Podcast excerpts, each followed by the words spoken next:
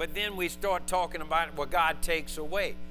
God does not, He's not a taker.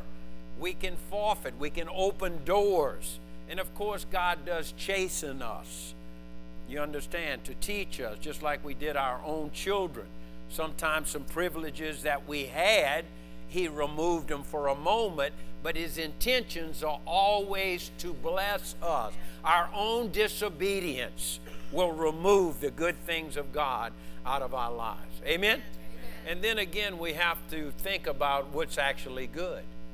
What, what are the blessings of the Lord? Because in America, we, we have these things about the blessings of the Lord, and it has all to do with financial and material things.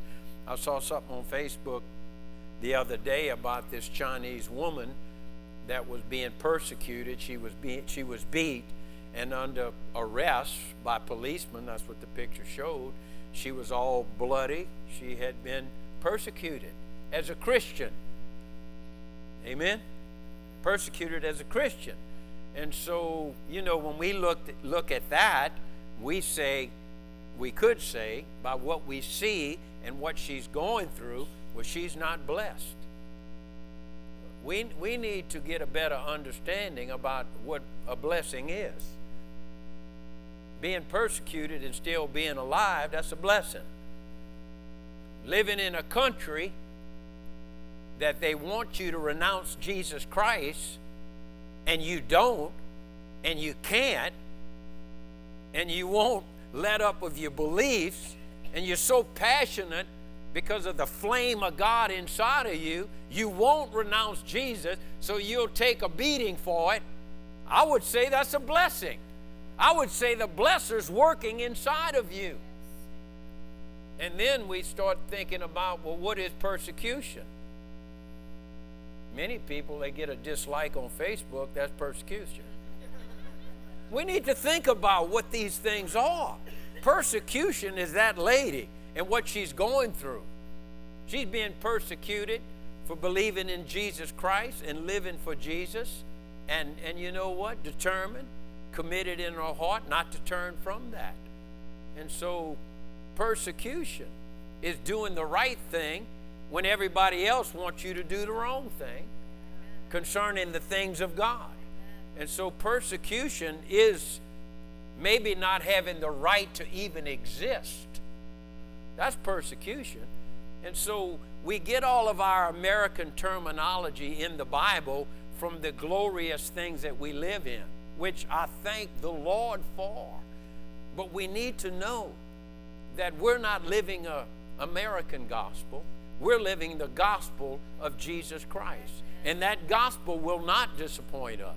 That gospel will not make you ashamed. Even though you're threatened and you're being persecuted, maybe by words and fists. But the gospel is the power of God unto salvation. And the Bible says it is written the righteousness of God will be revealed from faith to faith, and the just shall live by faith. It doesn't matter what things look like, we live by faith and our trust in God.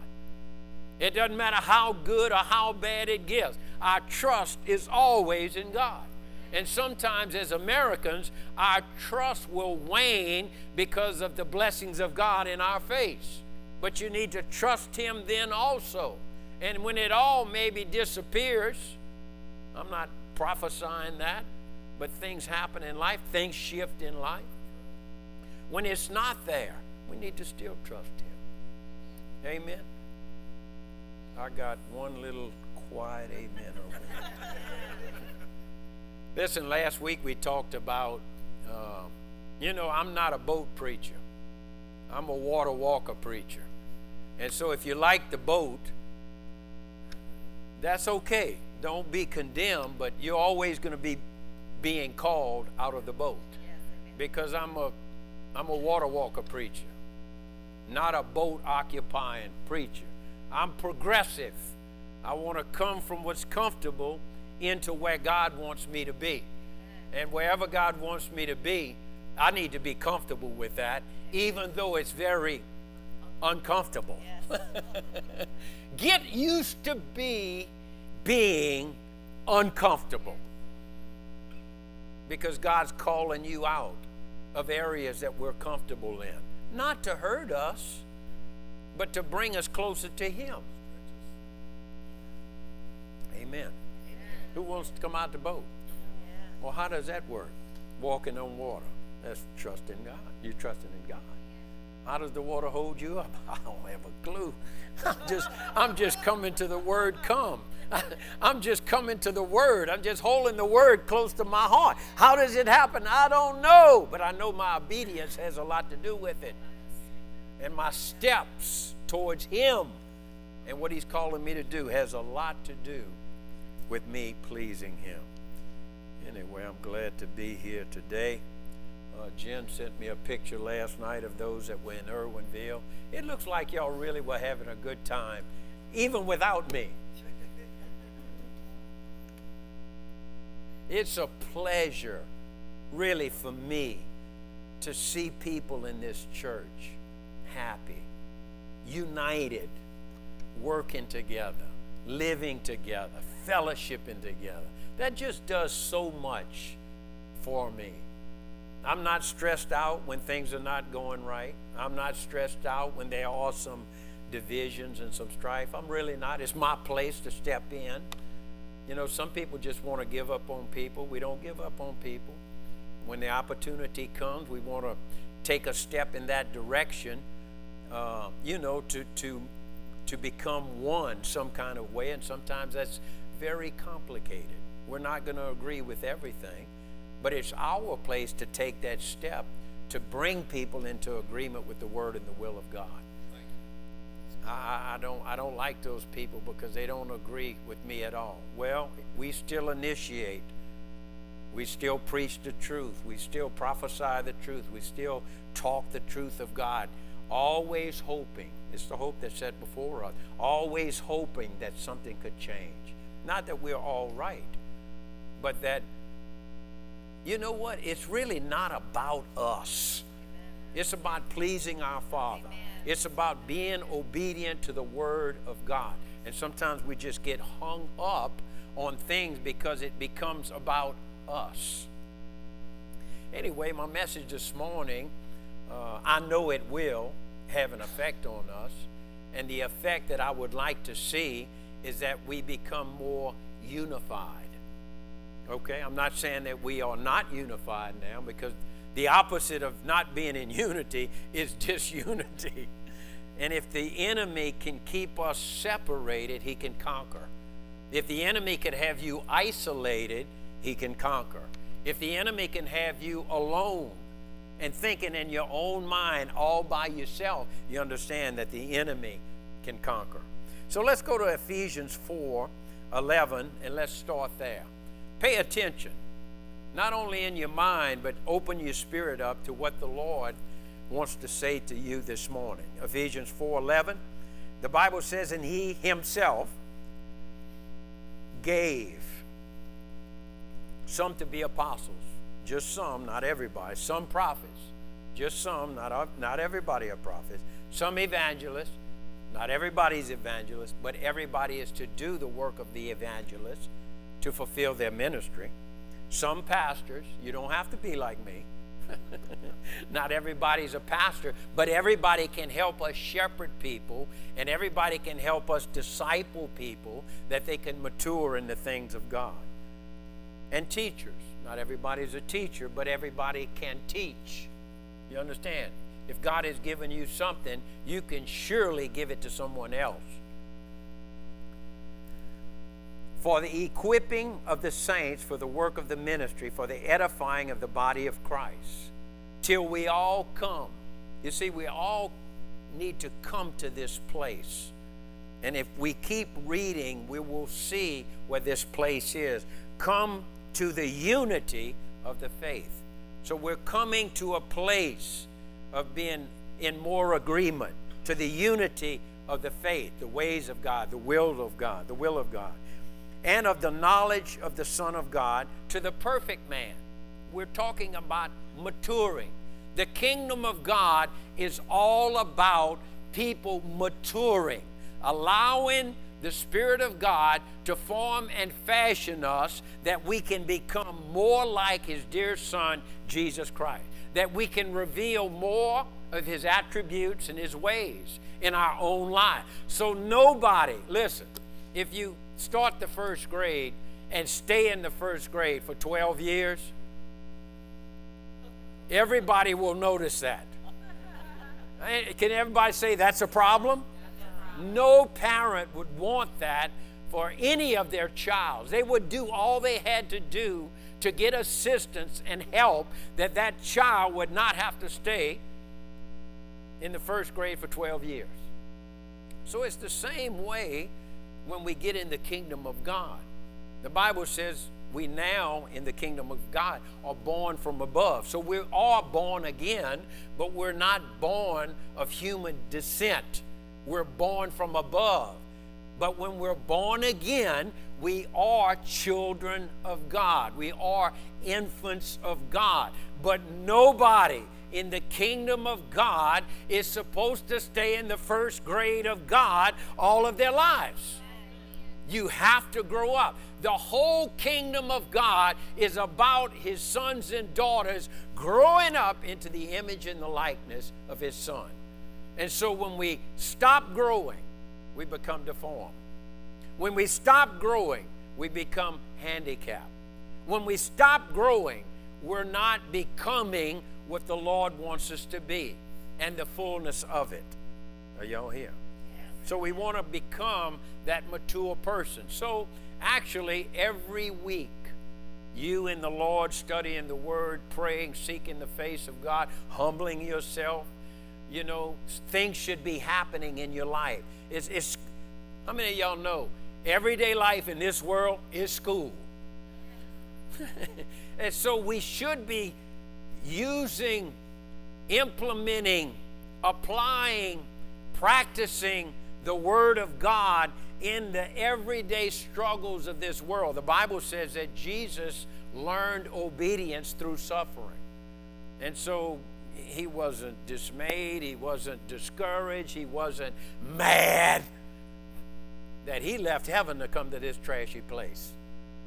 You understand? He's a real missionary, but he was still obedient to the Father.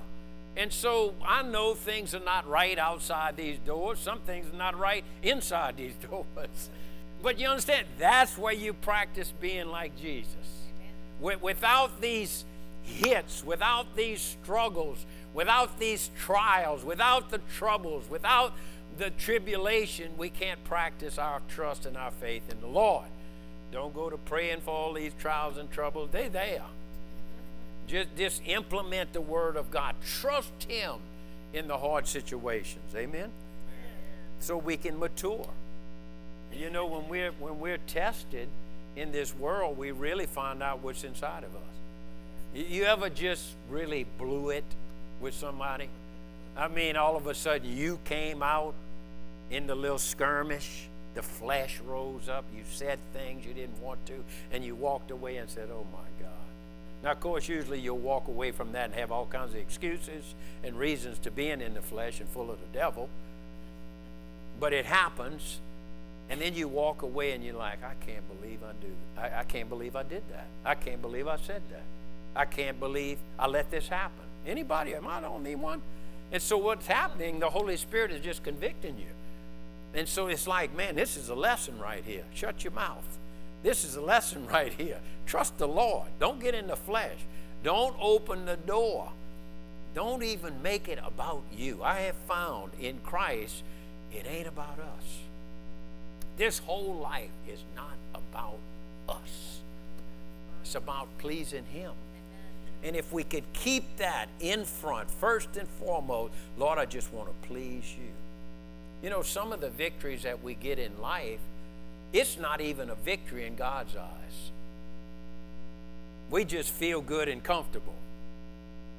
Are y'all here? You know, maybe, maybe you had a little skirmish with someone and you won.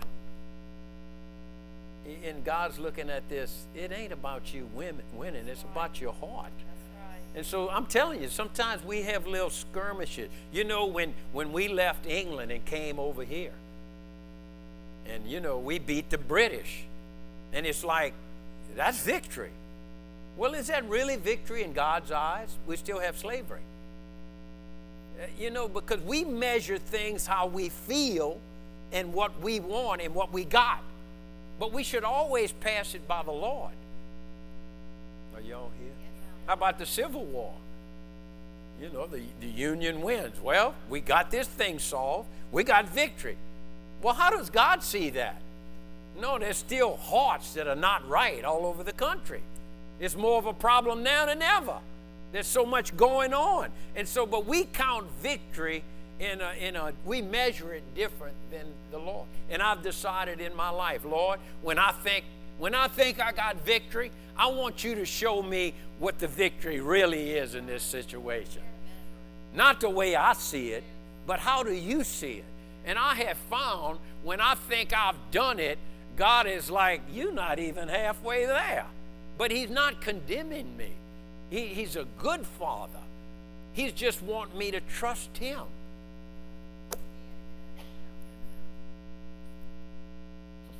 When we make it big, let's pass that make it big before God. you know what I mean? You don't have anything, then you got everything. Now your heart's away from God, and we think we got victory. And God saying, You ain't you just lost your victory. Y'all get this? So it's a perception of what does God sense, feel? Are we pleasing Him? The Bible says without faith it's impossible to please God. Those that come to Him must believe that He exists. You know what? If you really believe that God exists, and if I really believe that God exists, and His eyeball is on all of us, even behind closed doors, even on our own hearts, that we can cover well in front of everybody, if we really believe that God exists, exists we'd live differently. we would really. The eyeball of God. He's watching our hearts, He's watching our attitudes. Sometimes we got victory on the outside, but the heart attitude is totally wrong. And God's like, you screaming and hollering victory, and you don't have victory. You're still in bondage. I remember years ago, before I got saved, I was looking out the back window of my beautiful home. We had, I just had bought a brand new uh, Cherokee Chief Jeep. This, this was the baddest truck at this time out. It had Quadra-Trac. It was new, four-wheel drive. This thing was just, I just, it just was bad. And I remember looking out the back window. I just got the brand new truck, just got the, the brand new uh, house. I had a brand new job, and they gave me a four wheel drive truck too. So I got two, two four wheel drive trucks and a boat and plenty benefits and a great family. And I'm looking outside of my window and I'm thinking this how can I get the next best thing that comes on the market? to keep up with the Joneses. Now, in my heart, I thought I had victory. I thought I was getting ahead. But in God's eyes, is you, you missing it all. I didn't know Him. And so our aim should be to please Him. I hope I'm going somewhere here today. I think I am.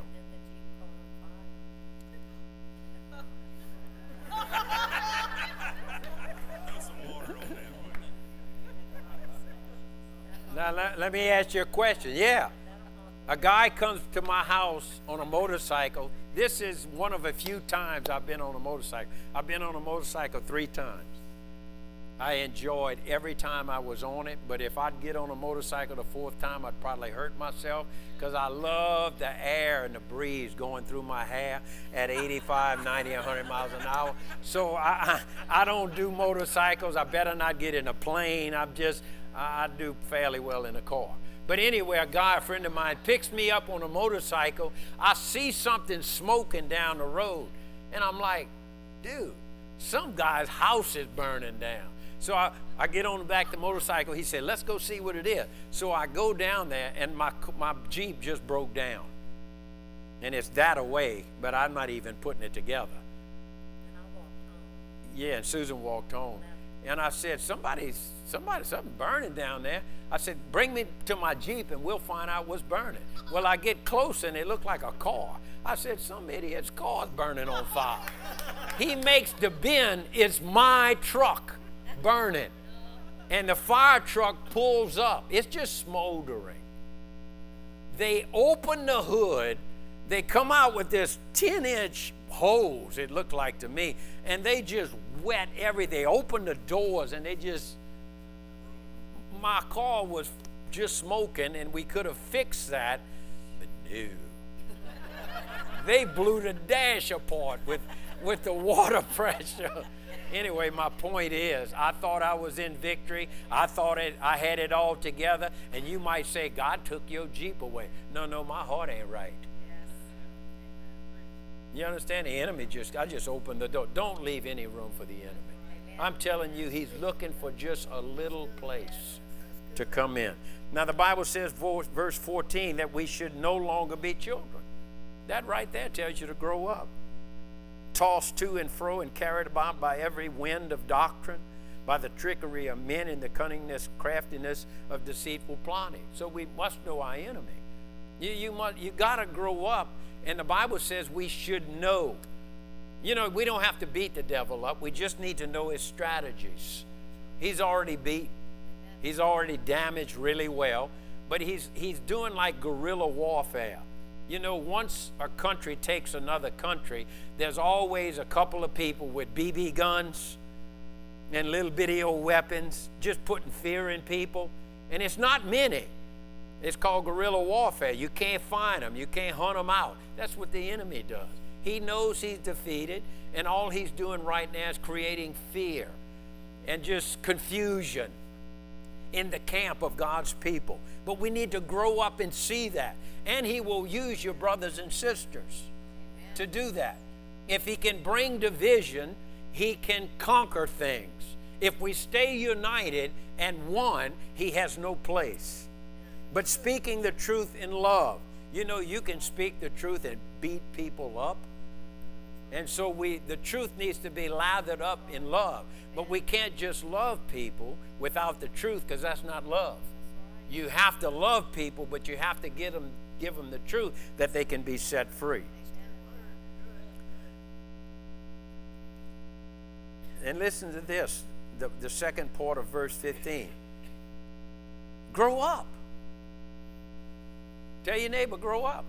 It says, grow up in all things. Grow up in your relationship as you married. Grow up in knowing that you have to train up your children the, the, way they should go. Grow up in knowing that you can't be offended. Grow up in knowing is that you have to get along with your brothers and sisters. Grow up in knowing the wiles of the enemy, that we're not fighting against flesh and blood but principalities and powers and heavenly hosts. We have to grow up and we have to see correctly. Grow up in all things. Grow up in understanding giving. Grow up in understanding people will not know Christ unless you tell them about Christ. Grow up. Come out the boat. Trust the Lord. Come further than you've already come. And then it says, into him who is the head. How many of y'all know the head's right? When I read this this morning, I saw a head of a human, and then I saw this deformed body. The head's good, but the body needs to get strong. And unity is where the strength can come. We're going to see that in just a moment. And this is the scripture that I read Wednesday night. From whom the whole body, that's us, join and knit together. That's talking about being together. We do much better together in unity. I'd like to take the word unity in a, in a little further realm that we need to understand. It's really called union. You know, we can be in unity in a lot of areas, but to be in union, that covers a lot of different areas. In union with Christ, one when, with one another. And it, and it says, the whole body joined and knit together by what every joint supplies. So you understand every joint, every one of you are a joint. You may have smoked one, but I ain't talking about that. Every one of you are a joint. You're a member. You're a piece and a part of the body of Christ that has a function, that has a supply. I would, I would never tell my hand, I don't need you. Because I like my hand. It has a purpose, it has a supply. And so I would never tell my ear, I don't want but one of you. I want both of my ears. Now you need to use them here. And so every part of my body to me, it might not be to you, it's important. Even areas that are, I'm not going to go there, covered and stinky, and may not look as appropriate as everything else. You need it. I wish I had a camera so we could just go inside of our nose and see what it looks like. the inside of your nose is just as important as the outside of your nose. You little cute thing.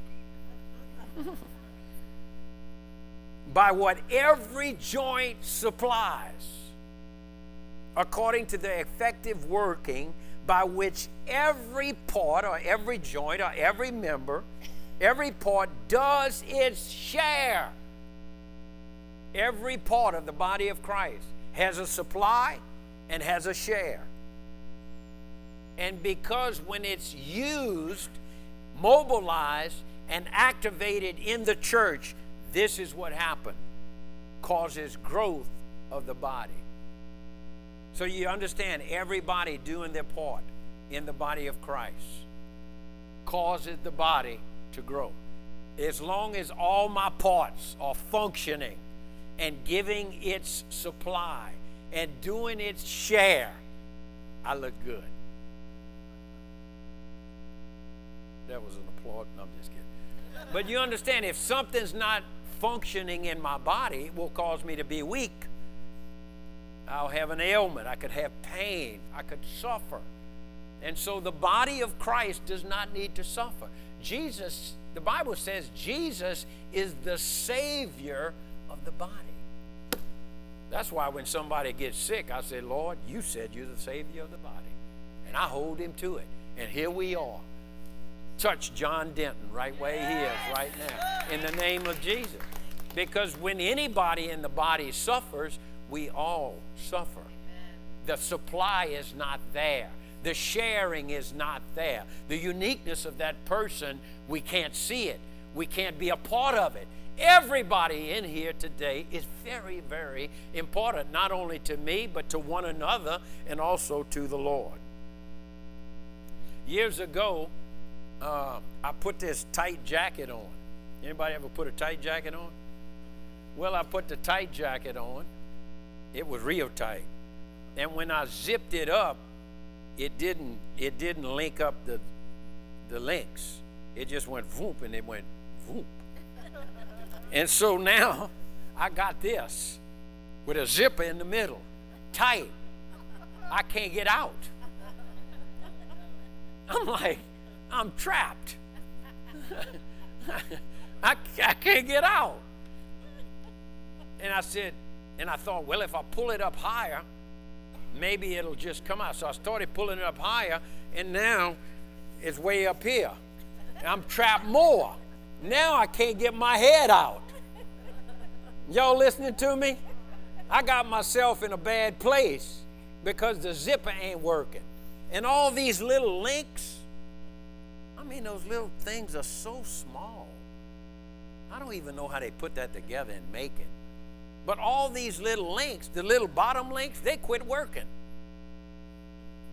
There was only a couple of links working. and now, because all the rest of the links were not going to work, I'm in a I'm in a bind, and I'm almost like trapped and I'm confined. Y'all with me? and there's no way to go back down and put them together. If you don't start right, it don't end up right. And so I, I just had to, I just broke it. I came out, I got out. But that's not what we want. You know, when people, and we used to use the word here at the church, we didn't use the word connect before connect got popular. We used the word link. Link up. Tell your neighbor, link up. Link up. Link up. And so I have found this. Since that day, I get a little paranoid when I put a coat on. That's why I like buttons. You can bust them out pretty quick. But every time you ever put a jacket on and you see people going like this. Well, I've learned if the track is long, you know the little track? They give you a little, it's for it's for really for kids. Kids need a longer track. So you put you kind of couple it up and then there's a little track and you just pull up on it and it's it's just running right. And all of a sudden it catches the first link and it goes and it just works right. Tell your neighbor get on track. So, this is the deal. Each and every one of us are a link. And God is the one putting his hand on the tab of your life. And he wants us all to come up together. He doesn't want anybody out of place. Are you here? And I'm telling you, that little track, it's available. It's not hard. Well, I never zipped up a coat before. Well, just try it. It's not that hard. You understand? When you zip up, you link up. And when you zip something up, you're putting something together. It's like a garment. You're putting something together. I don't know, Victor, I'll just tell you this, but Latino ladies, they zip up on the back. That's right. And they I don't I think they pour themselves into their clothes sometimes. It's tight, huh, Sue? We were down in Acapulco and I started laying hands on on these ladies. They they fall over forward. And they zipped up on the back. And when they'd fall over, I heard zippers popping. I'm like, way too much information here. Way too much. It's. It was true. Was it? Dress, it's just tight. It's just tight. How many? How many of y'all know life gets tight sometimes? Just keep your zipper up. Just stay linked up with people. You understand? In the church. I remember years ago, I just thought about this. I started preaching, and somebody started going. And I'm like, what? I said, Ooh. I never quit. I kept going. Tell your neighbor, zip it up. Y'all know the little zip thing on the baggies? They even have it in a, in a place today. You put it together, boom, and you do that. It was like blue and red, and when you do this, it's green. Because they want to let you know it's zipped. And so when we zip up together, we become something very colorful. We become something that we couldn't become on our own. And sometimes, you know, when you zip things up, you got to be careful of thread, some fabric doesn't get, y'all ever had that happen? The next thing you know, you got something knotted up in your zipper. And that can even happen in church when God is trying to zip us up when God is trying to put us together, the enemy will come in and just throw some trash in what we're trying to unite. And if you don't get it out and if you don't see the hand of the enemy, we just all, everybody knows you're just like this. So next time you see somebody all confused, messed up, and offended, just go. you can see them. Some people stay in the bathroom too long. The zipper ain't working. I'm going to move on. I got to thank you right here. I'll tell you a story about two people in the Bible that didn't know how to zip it up Ananias and Sapphira. It cost them. Matter of fact, you know, people think in Acts they were receiving an offering. They were not receiving an offering, there was a move of God. Nobody was up there giving a giving teaching. It was a move of God. And all of a sudden, the Spirit of God started talking to people about the blessings that they had. And all of a sudden, everything that everybody had, they started laying it down at the apostles' feet. Y'all hear? It was just by the Spirit. It was a flow. It was a move of God. And people think that Ananias and Sapphira died because they held something back. That's not it. They didn't want a part of the move of God. They had their own agenda. They were not in the flow. They didn't want to participate. They were isolated. They were doing their own thing in the move of God, and God said, I ain't putting up with that. That's New Testament. Lord, please. We lost enough. We don't need to have funerals. Come on. Wake up.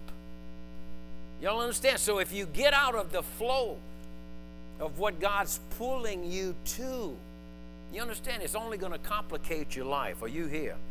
You remember when all the disciples were at the table of the Lord, and the Lord said, One of you are going to betray me. And they all did this one at a time. Lord, is it me? If Timmy was there, Timmy would say, Lord, is it, is it me? If Joe was there, Joe would say, Lord, is it me? If DeLacy was there, she would say, The Lord, is it me?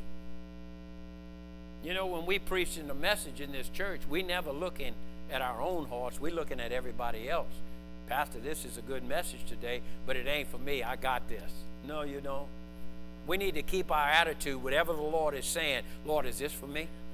Lord, is this for Well, I've been doing this a long time. I got it right. But when the Word of God comes, we should be the same way as those first disciples. Lord, is it me?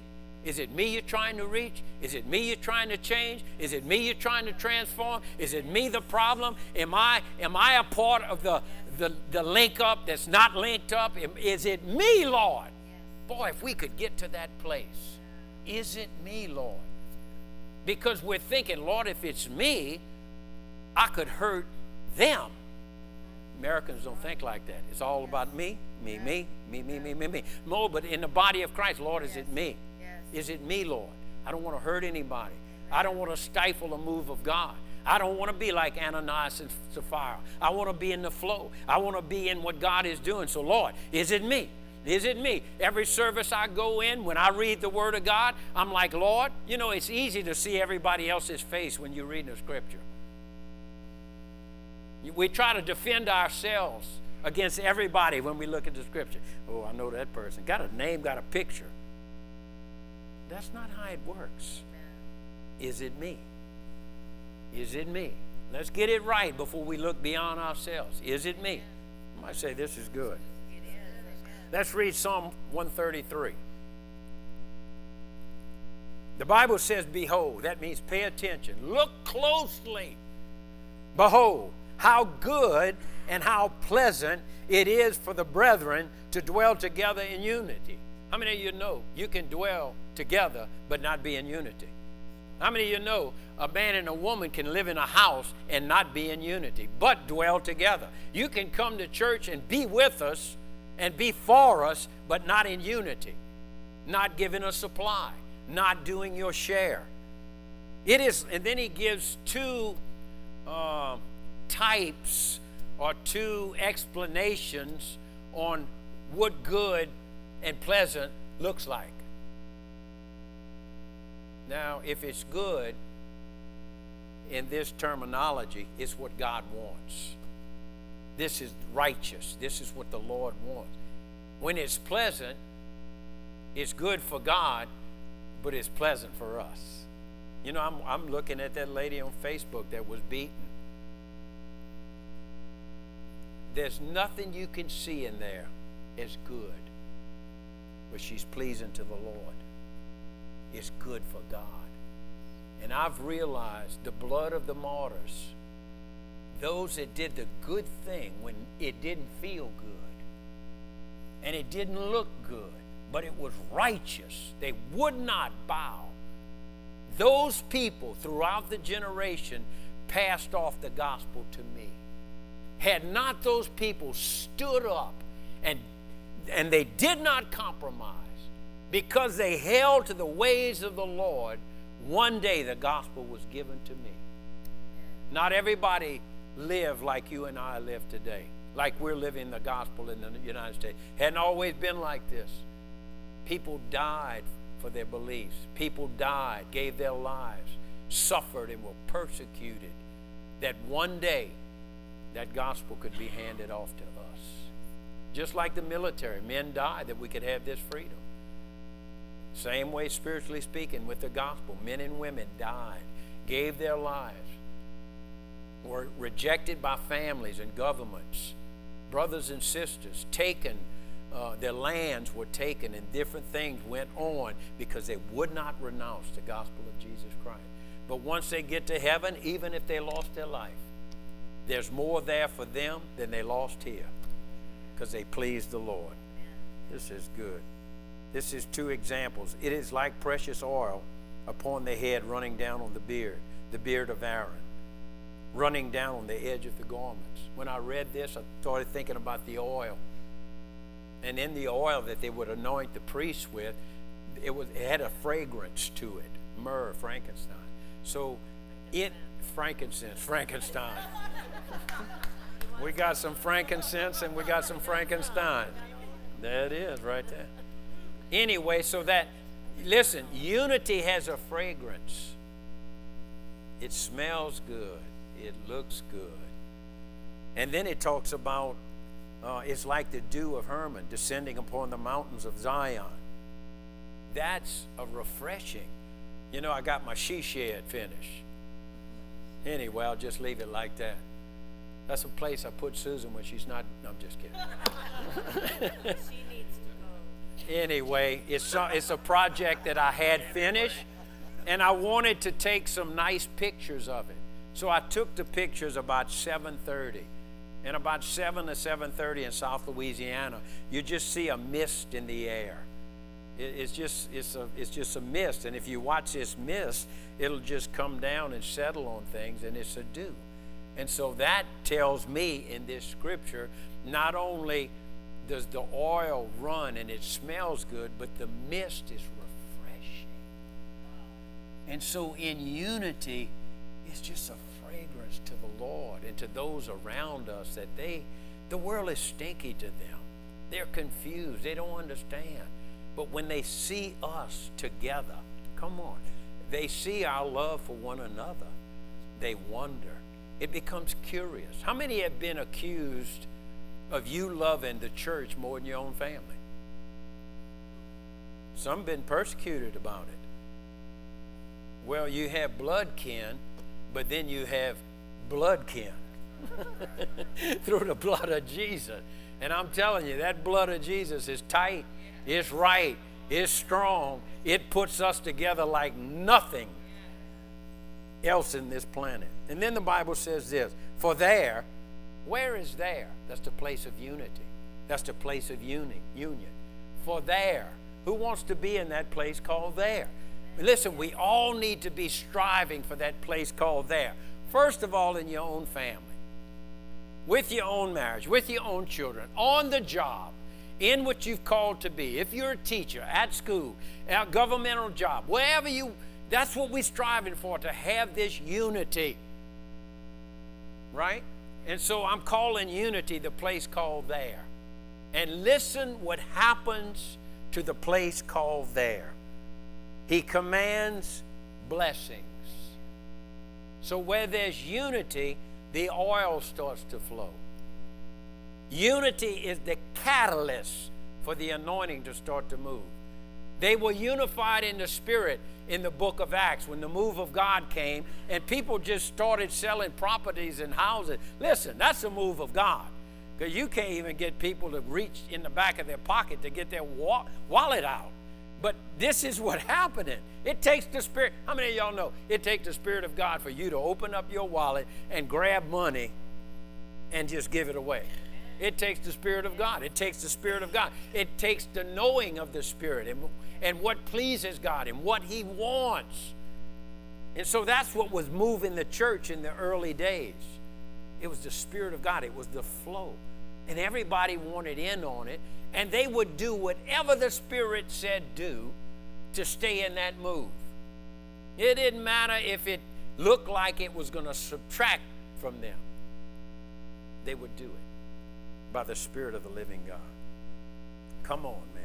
So the transference of the anointing and the blessings, the true blessing, genuine blessings of the Lord, come in unity.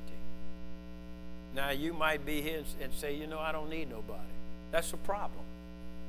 That's a big problem. I got this myself. That's, that's a problem. Numbers 11 17 says, Then I will walk down and talk with you there, talking to Moses. I will take of my spirit that is upon you, Moses, and I will put the same upon them. And they shall bear the burden of the people with you, that you may not bear it yourself alone. Come on, somebody. This thing about the preacher, the, the rhinestone cowboy, the one man show, uh, you know, the charismatic, crazy-matic, one guy in the church doing it all, that day is over. Amen. God's wanting to equip the whole body of Christ to begin to flow in what He's calling us to do in the name of Jesus. So it's not about me, it's about we. Amen. And then when we pray the Our Father, you understand? We're praying the hour. We are together in this thing. You know, a lot of people, they just get together. It's always, it's just always about me, me, me, me. What about your brothers and sisters? What about those that, that maybe don't have what you already have? That needs to be our attitude. The body of Christ. If the body of Christ suffers, we all suffer. A little plug for the pastor, too. The Bible says, confess your trespasses to one another. Huh? You mean how you going to do that by yourself? Confess your trespasses to one another and pray for one another that you. See, it starts with togetherness. It starts with unity. It starts with a couple. It starts with a crowd. It starts with brothers and sisters. And then you will be healed. Many people are not healed because they're all by themselves. You understand? The body of Christ has a supply for everybody. The effectual, fervent prayer of a righteous man avails much. How does that all start? In the we, in the us. I like the word plural, double plural word, usus. I'm going to preach a message, usus, like uh, Nessus. Peter and John went up to prayer together. You know, you don't even hear about John when the crippled man gets healed. But John was with Peter. Peter did the talking, but he was not by himself. They were going to prayer, they were in the Spirit. They came out the upper room together. How many of y'all know together we do better? Amen. Let me say this. I don't know, I know you know this. There's a 20 80 rule. Y'all have heard of the 20 80 rule? Well, 20% of the people in the body of Christ do everything and the 80% just have the benefits of it. I'm not complaining. I think we're a little higher than that. But the Bible says this rejoice with those that rejoice, weep with those that weep. So you might come in here on Sunday morning you're just like, you know what? I don't feel like praising God. Well, you you you are being disobedient because if you look around, the Bible says you need to rejoice with those that are rejoicing. It ain't about how you feel. It ain't about what you've been through. The Bible says rejoice with those that are rejoicing. Clap with those that are clapping. Serve with those that are serving. I don't want to, you rebellious thing. Weep with those that are weeping. Mourn with those that are mourning. Y'all, we're one. And then, of course, the, the great scripture we all know, Acts 2 1, they were all in one accord, one place, in one mind. And the Bible says they all got filled. And then the Bible says they all spoke. And so that's the culmination of unity, but I'm not going to go there yet because I have something good coming to you. Acts 1 9. The former account I made, O Theophilus.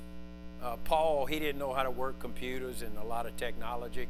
So he had his own tech man. Theophilus was his scribe. I think Paul would just preach and he just he just write. I need a scribe. Theophilus, and all that Jesus began both to do and to teach. Well, Jesus started everything. He started everything when he was baptized. by John the Baptist. That's where it all started. But he's writing down everything that Jesus began. Now, listen to this Jesus began some things. That means something needs to be finished. And that means Jesus is not here right now. So the church has got to finish it. Because what he started, he wants completed, but he's not going to do it all himself. He needs us in unity and in trust with him. Now listen to this. Until the day in which we would we would in which he was taken up. So Jesus rose from the dead and Jesus ascended. The Holy Spirit had given commandments to the apostles whom he had chosen, to whom he also presented himself alive after suffering by many infallible proofs, being seen by them during 40 days. This had to be an amazing time. You think Jesus preached these 40 days? He, he just rose from the grave, grave. I mean, he's preaching now like he never preached. He came out the grave. When you come out the grave, you live differently.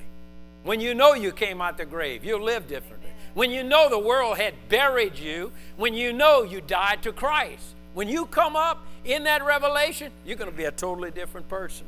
And people will see it on you. The Holy Spirit promised, and being assembled together with them, He commanded them not to depart from Jerusalem. This is the church circle at this time, but to wait for the promise of the Father, which He said, and He's already said this, and He's saying it again You have heard from me, for John truly baptized with water, but you shall be baptized with the Holy Spirit not many days from now. Therefore, when they had come together, everybody say, come together, right now. Don't go any further than that. They asked him, saying, Lord, will you at this time restore the kingdom of Israel? All in the flesh, all in the natural. They're missing it. The kingdom of God is not politics. The kingdom of God is not a bunch of rules and regulations.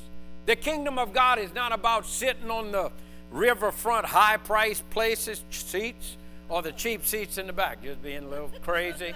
It, it's not about your position, your place. It's really not about your talent, what you think, what I think.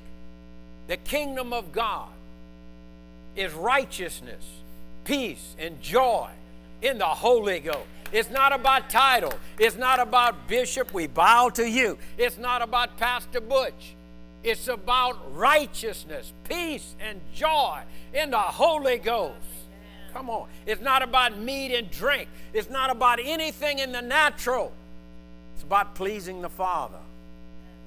And he said, he said to them, It is not for you to know the times and seasons which the Father has put in his own authority, but you shall receive power when or after the Holy Spirit has come upon you, and you shall be witnesses, powerful witnesses, yes. to me in Addison Plaquemine, Port Allen, Brusly, White Castle, Donaldsonville, Greensburg, Denham Springs.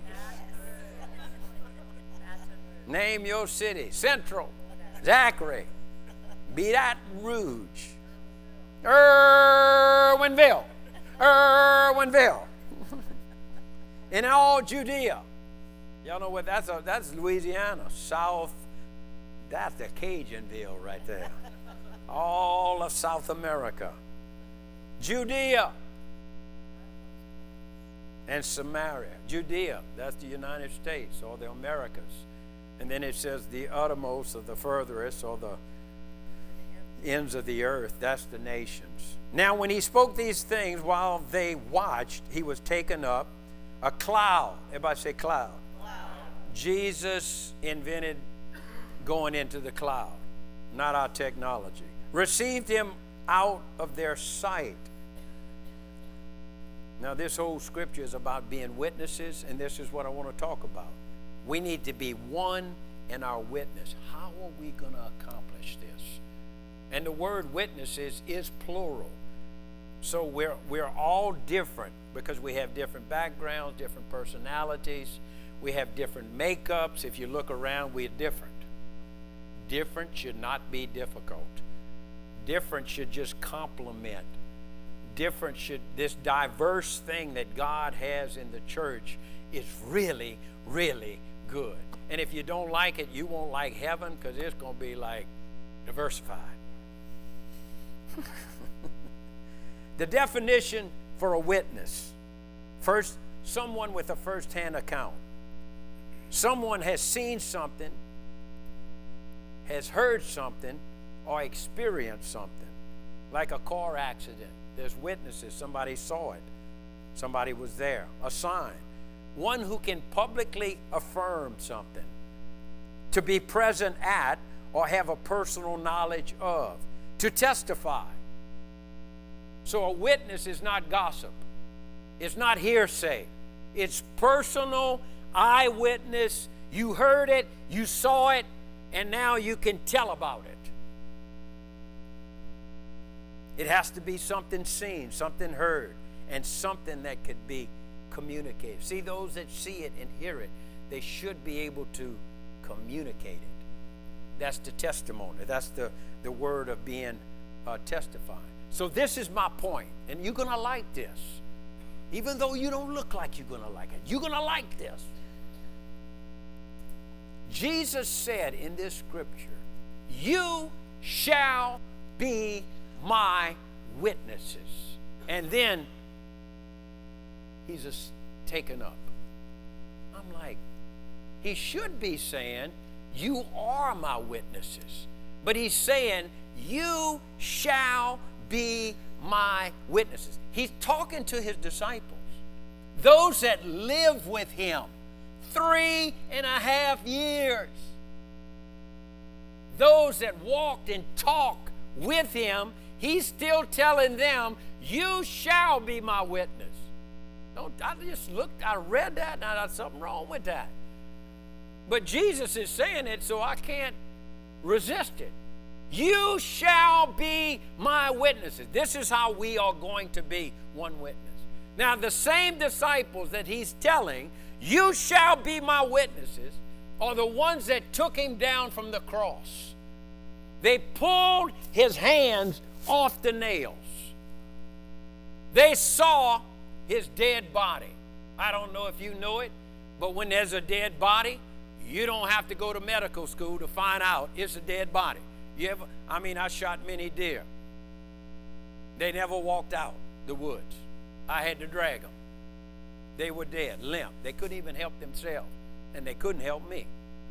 Dead dog, dead cat, it's dead. You know when something's dead. They knew Jesus was dead. They, they knew he was dead. Now you would think, and now they're talking to him. You would think they are his witnesses. But he's saying, You shall be my witnesses. So he dies. Jesus dies. And all of a sudden, they're all fearful. Three days, he's gone. And all of a sudden, I got to give a hand to the women right here. The women start spreading this rumor. His body's gone. His body's gone. He said he, he was going to resurrect. That's women. Women will talk. You know where the men are? They shut up in their man cave with the doors locked. This was the first man cave ever established for men. Because when something goes really bad wrong, women start talking. Boom, boom, boom, boom, boom, boom, boom. And men shut up and lock themselves away. In my tell, come on, let's give the ladies a hand. And in these days, women were not supposed to talk. They were supposed to keep their mouths shut, but they couldn't shut up. They had this idea up here. He's alive.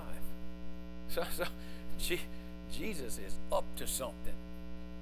And the men are scared to death, got the doors locked because they were fearful that the Jews were going to kill them. They were shaking at their knees. And all of a sudden, Jesus just comes walk through the wall. And this is how men are. They just don't get it. It's a ghost. uh, the ladies had it before they saw him. But the men looking straight at the truth. It's a ghost. That happened in the boat. It's a ghost. Men just get so far out of the way. Come on. I'm taking I'm, I'm speaking to some ladies in here. I'm asking you ladies, don't shut up. Keep talking about the resurrection of Jesus Christ. And I'm asking the men to come out. And then of course, you know, Peter was scared before. I mean, Peter's like, I'm going back fishing. Thomas is like, you know what? Jesus just got us in trouble. He just made things bad. This ministry thing was never right. It's over. Our leader's gone. I'm out of here too. I don't believe any of this stuff. So they have a meeting. Jesus shows up. Thomas is not there. And all of a sudden, Jesus says, It's, it's me. Put your fingers right there. Put your hand in my side. And they're like, Oh my God. So they run and they tell Thomas. And Thomas said, I ain't believing none of this. This whole thing has got me in trouble. They said, No, you need to come. So next thing you know, he's with the disciple. Boom! Jesus comes back through the wall. Said Thomas, put your finger in the nail hole. Put your hand in my side. He hits the floor like a dead man. He said, My Lord and my God. And Jesus says, You're blessed because you see. But those that don't see are more blessed by faith. I see it. I wasn't at the crucifixion, but I, I see, I know it's real. And then Jesus, listen, he preaches for 40 days. 40 days. And he's he has the disciples with him. He came to show them what was going to happen after he left. And so they're watching him preach. They're watching him walk through walls. The Bible says he showed them many infallible proofs. That means when it happens, you can't even question it. You know it is real. God. And now Jesus is about to ascend. And he's telling all of these men, You shall be my witnesses. I mean, if you ain't got it after that, I'm in my mind, you ain't gonna ever get it. They saw it all happen in the natural. They saw the ministry of Jesus on the earth. But the Lord showed me in this. It don't matter what you see on this earth. You need to see what he did in heaven once he got to heaven. He finished the work. And we don't talk about that a whole lot. We know he lived. We know he died. We know he was buried. We know he was resurrected. We know he preached the gospel and brought all of his disciples close to him, and he showed them these infallible proofs.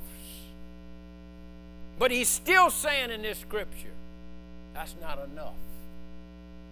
So being there, walking with him, watching it all is still not enough to be a witness because the natural seeing and hearing is not enough. You got to get a heavenly witness. Jesus resurrected from the dead, preached for 40 days, and then he slipped through a cloud. The cloud escorted him up into the place of the Holy of Holies. And there he showed his blood to the Father. And at that place, he is finished. You understand? It here it is, Father. This is redemption for all of mankind. So you understand the witness comes from the finished work in heaven. And he makes intercession for all of us right now. Y'all got to see this. This is where the, the witness comes out of you because the witness comes in you. He said, I won't leave you alone. I won't forsake you. But the Father's going to send another one, a comforter. And before Jesus left this earth, he had a prayer meeting. And five times in John 17, he said, Lord Father, make them one as we are one. How is he going to do that? He's going to send his spirit back. And so to be a witness is not necessarily to see or to hear in the natural. To be a witness is to have the witness on the inside. Come on, somebody.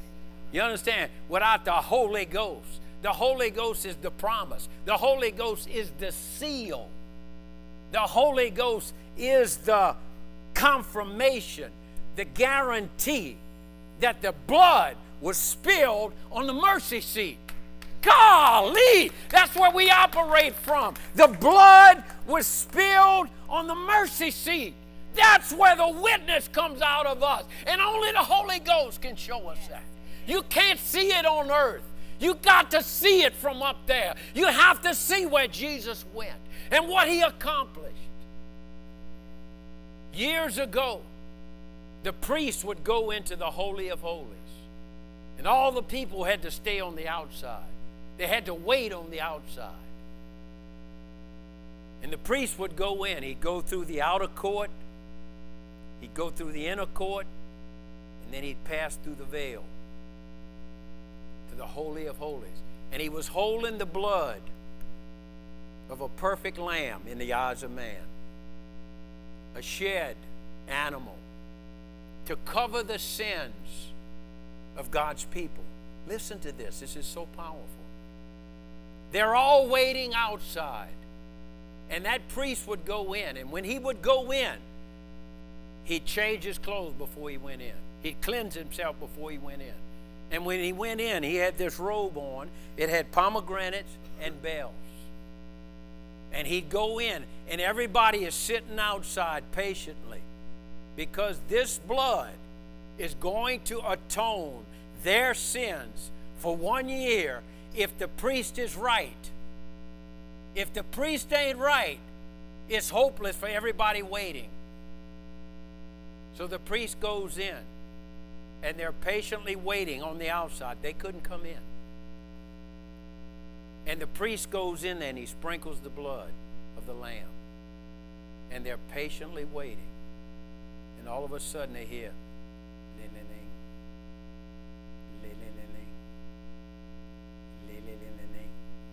You, you might not get that. But those Jews knew they were okay for one year. They knew it. They were waiting to get the sign. They were waiting to hear that sound that they would be okay for one year because the priest was right. He shed the right blood of the right lamb at the right time, and it atoned their sins. And when they hear the, the bell, we're not Jewish. We don't understand that. It's like the doctor coming out. You got the bad diagnosis, but you're waiting patiently for the sound of the di- good diagnosis. You don't know what's going to happen. You don't know what lies before you, but you're waiting patiently for the good report. That's what they would do doctor comes out and you hear this good report. So you get this sigh of relief. And that's how all those Jews were. Just a sigh of relief. We're okay. We're okay for another year. But the blood of that lamb, after one year, was powerless. You have to go in again. Then they'd wait to hear that sound those bells to make sure that blood got on that mercy seat and they'd hear ding a ling ling ling, ding a ling ling ling ling. And joy would just hit them. We're redeemed again. We're safe for another year. So Jesus said to his disciple, You shall become a witness. He said, Well, go wait Go wait. Go tarry in Jerusalem. Now, these Jews knew what this meant waiting. Jesus rose from the dead, and they waited, and they waited, and they waited for a sound, a noise. If I could say, a victory bell.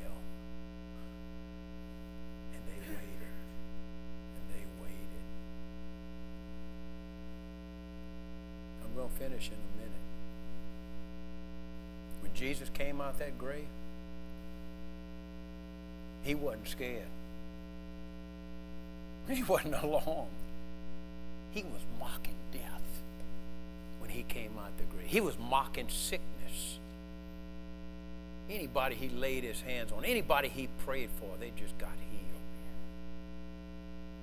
I, I, if he was me, if I was him, I would just come up and say, How you like me now? How you like me now? How you like me now? And this is what he told this is what he told death. You have no sting. You ever get burnt by a wasp? I mean, if he bites me, he fitting to get slapped. And he, he'll, he'll hit me and sting me, and I'll go,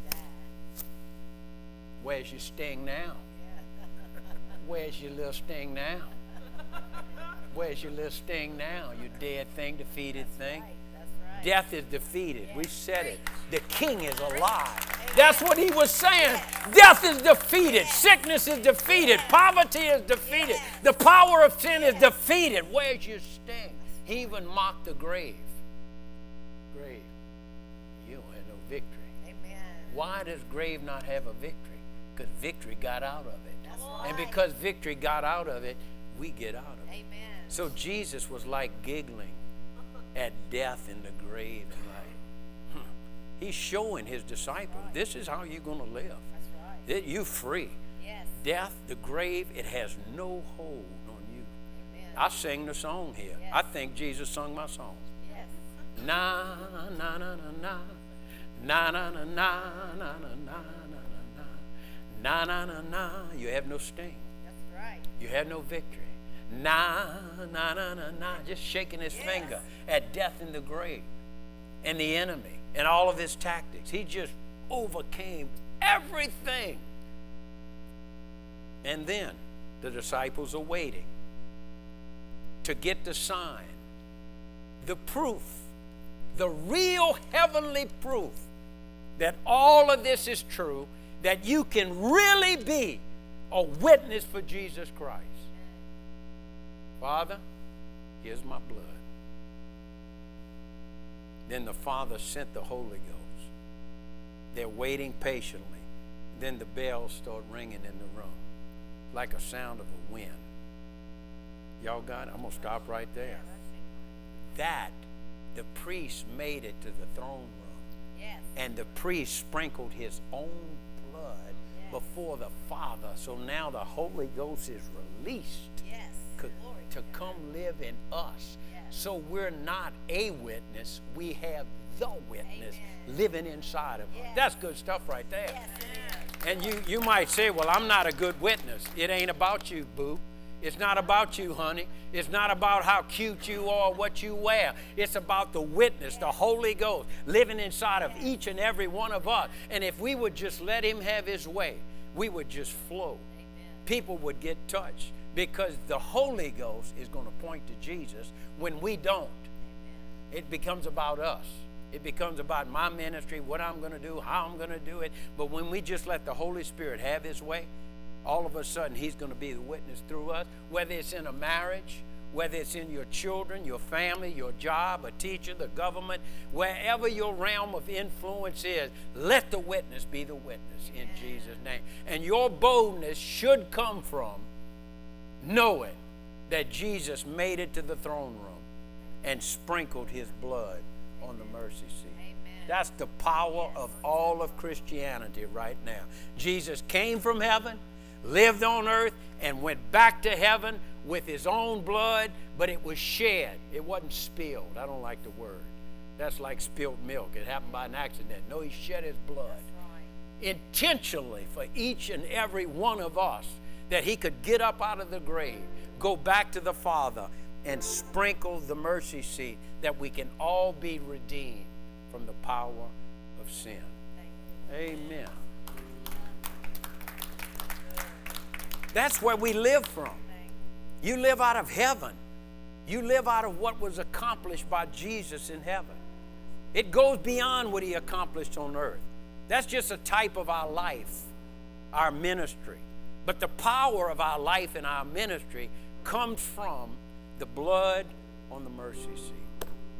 He loves us. He desires us more than we would even want to give ourselves to Him. You want to change in life? That's the finished work. Understand, get that revelation. It's been a mystery for years. You understand? It doesn't need to be a mystery. Listen, the physical body of Christ, Jesus, had to leave that the mystical body of Christ,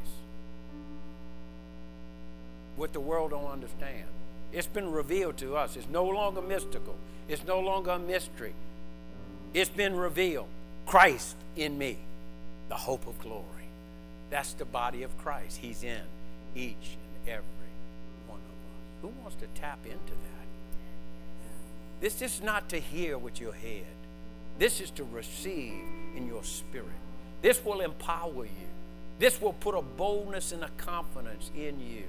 This goes beyond your limitations and the barriers that we may set up in our own lives. The power of the shed blood of the Son of the living God.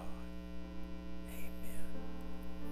Because he accomplished it, he released the anointing to break every yoke and every hindrance of every human being that would give themselves to the Son could be free. That the gospel could be preached in power. The brokenhearted could be healed. That the oppressed could be set free. That the captives again could be liberated. That blind eyes could see. The dead could be raised. The lepers could be cleansed. I mean, this is not some fake, fanatical Disney World gospel. This is the gospel of Jesus Christ. Amen. Hallelujah. Seems like there'd just be a run into the altar. But that's not what it's about. It's about getting an understanding, getting this in your heart. It's all been accomplished. What you're trying to do, do it standing in what he's already done. What you're striving in, stop striving. Stand in with finished work. What you're struggling with, put your struggle and your trust just in him. Let it go. In the name of Jesus. Well, Lord, I thank you for this morning. I thank you, Lord, that me personally, and I know probably many people in here, they actually step behind that veil that I'm talking about. There's so much freedom, so much liberty behind that veil. The work of Christ.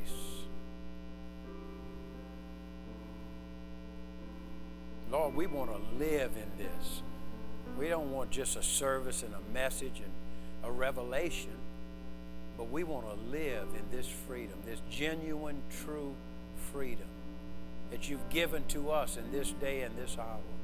Your kingdom is all about righteousness, peace, and joy in the Holy Ghost. There will never be a utopia in the natural realm. We live from above, not from beneath. We set our affections on those things that are above, not on things that are in this natural world. It's not a kingdom on earth, it's a kingdom within. It's not something we observe, it's something we understand and we know the Christ in us, the hope of glory, because He lives, I'll live also. Above every struggle, above the waters of this world, above the contradictions and everything that opposes the gospel of Jesus Christ. I'll live above it all. I'm coming out the boat of my comfortable being. I'm coming out of the boat where the crowd is and where all my friends are. I'm coming past all of that. Jesus, I'm coming to you, the living word, the powerful word, the word that can stand on every storm on this earth. The word that can overcome every big wave and all the torments and the impossibilities in this today's life. It's you we want, it's you we want to please. So, Father, in the name of your Son Jesus, via the Holy Spirit, keep this revelation deep inside of everyone's heart, that the shift can be made, that people can come away from areas that they put themselves in or areas that they can't grow in that you have to take them out of. Do it, Lord. Grab their hand. Lead them, Lord, by your word, by your spirit, Lord.